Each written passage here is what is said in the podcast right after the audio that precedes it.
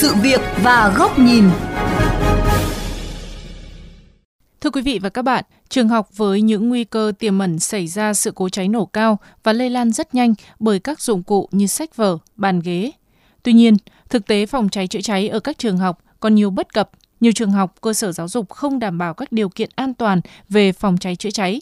Vậy thực tế công tác phòng cháy tại các trường học đang được thực hiện ra sao? Có những sơ hở nào? Phóng viên VOV Giao thông đề cập nội dung này qua chuyên mục Sự việc và góc nhìn ngày hôm nay.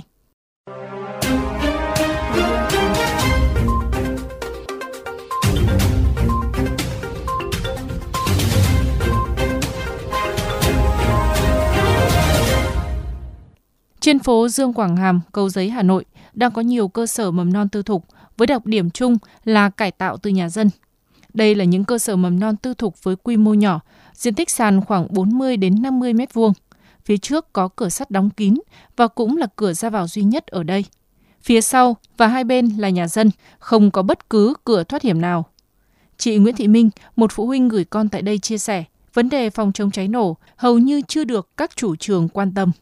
thường thì tôi thấy phụ huynh chỉ đưa con đến trường chứ nhiều khi là không biết hết các thiết kế các thiết bị ở trong ờ, trường và cũng ngại đóng góp cái vấn đề này với trường trẻ con mầm non thì ờ, quá bé để có khả năng sinh tồn trong trường hợp này bản thân các cô giáo mầm non chưa chắc là có thể xử lý nhanh nhạy chữa cháy. Chị Thu Trang, quận Hoàng Mai cũng bày tỏ một trong những lo lắng về an toàn của con ở trường là an toàn phòng cháy chữa cháy khi chị buộc phải gửi con ở trường mầm non dưới chân trung cư, nơi chị thấy chưa đáp ứng đầy đủ các yêu cầu quy định về phòng cháy chữa cháy đảm bảo phòng chống cháy nổ ở trường học này chỉ giống chung cư thông thường, không có những cái thiết bị phòng cháy chữa cháy. Nếu trong trường hợp mà có cháy thì cái việc thoát hiểm đấy cũng sẽ chỉ là theo cái đường thoát hiểm của tòa nhà, chứ hoàn toàn là không có một cái đường à, thoát hiểm riêng dành cho khu vực trường học. Trong trường cũng sẽ không có chương trình đào tạo về phòng cháy chữa cháy cho giáo viên và học sinh, giống như là những yêu cầu của bộ giáo dục đối với các cái khu vực trường học. Theo lực lượng chức năng, các quy định liên quan đến phòng cháy chữa cháy tại trường học đều đầy đủ để đảm bảo an toàn. Mặc dù có quy định nhưng việc thực hiện trên thực tế lại có nhiều thiếu sót, đặc biệt tại các trường mầm non tư thục hiện nay chủ yếu sắm các bình chữa cháy để phục vụ việc kiểm tra, còn các quy định về lối thoát hiểm, an toàn sử dụng điện, vách ngăn cháy đều bị bỏ qua.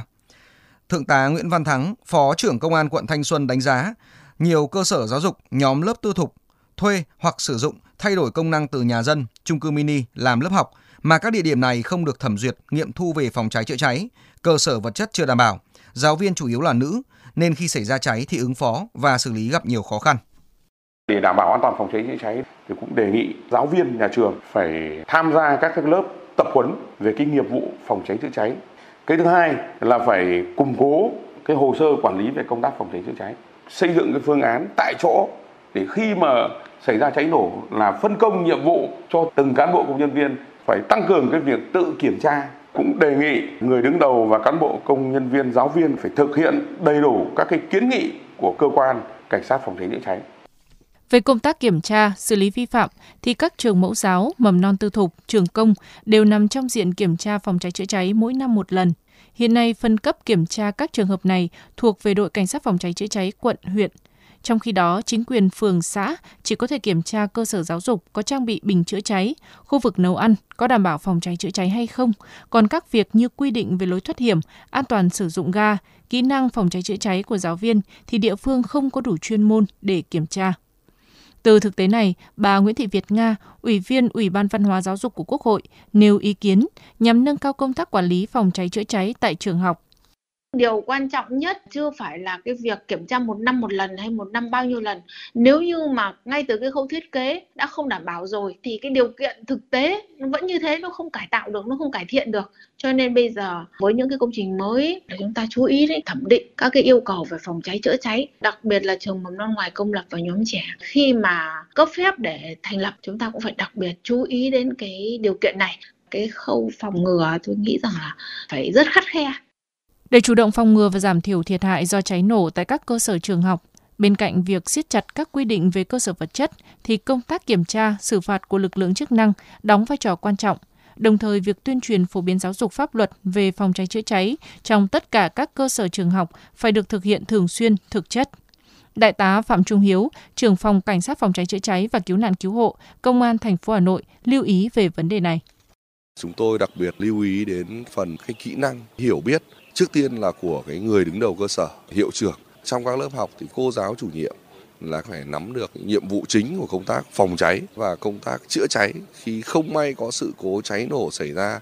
chúng tôi sẽ đưa ra những cái cụ thể và ngắn gọn để mọi người nhớ hiểu. Thứ hai là nếu không may xảy ra cháy nổ các cháu là biết tự thoát nạn cho mình. Các cháu cũng có thể à, sử dụng trang thiết bị ở tại cái trường mình học.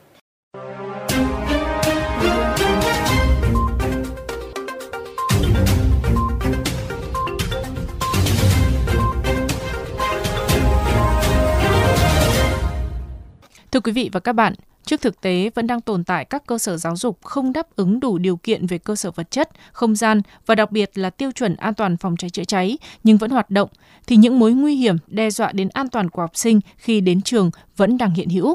Dưới góc nhìn của VOV Giao thông, cần sớm khắc phục những bất cập về phòng cháy chữa cháy trong trường học hiện nay, chứ cháy nổ trong trường đừng từ từ rồi tính. Trong cuộc họp phụ huynh đầu năm nay ở một trường tiểu học nọ mới xây, có hiệu trưởng giải bày rất thật với nỗi lo về nguy cơ mất an toàn khi lan can tầng 3 quá thấp so với chiều cao của trẻ bây giờ. Tuy nhiên trường chưa được nghiệm thu phòng cháy chữa cháy nên chưa thể làm lưới an toàn. Mà nếu làm trước thì sẽ không được nghiệm thu. Chia sẻ với nhà trường, một số phụ huynh gợi ý cứ lắp tạm lưới rồi khi nào phòng cháy chữa cháy đến nghiệm thu lại tạm thời tháo ra.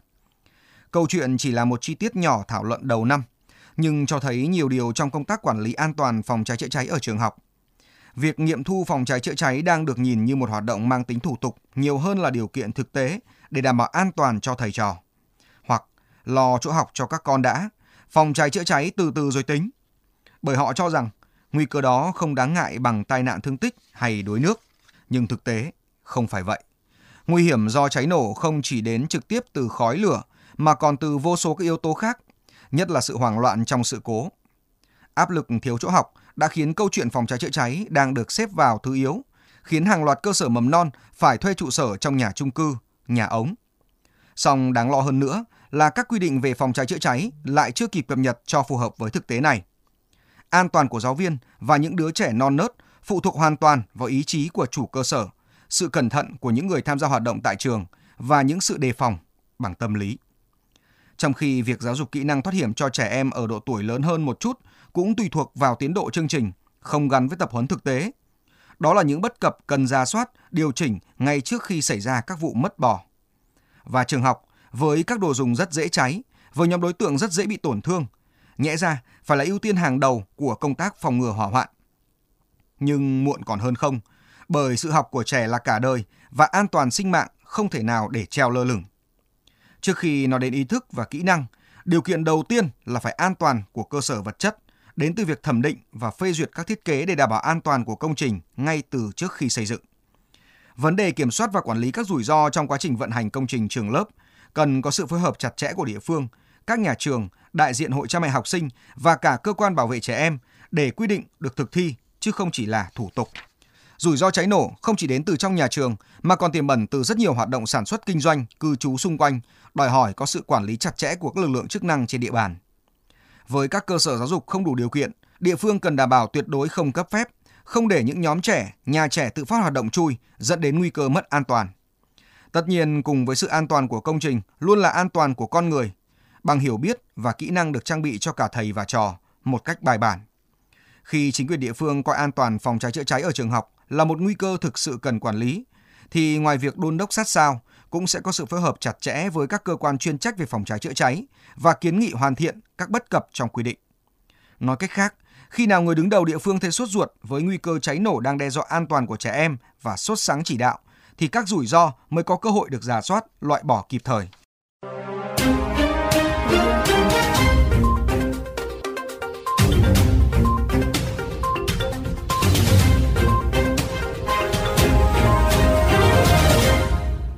Đến đây chuyên mục sự việc và góc nhìn với chủ đề phòng cháy chữa cháy tại các trường học, ai quản xin được khép lại. Quý vị và các bạn có thể xem lại nội dung này trên vovgiao thông.vn, nghe qua ứng dụng Spotify, Apple Podcast trên iOS hoặc Google Podcast trên hệ điều hành Android. Cảm ơn quý vị và các bạn đã chú ý lắng nghe.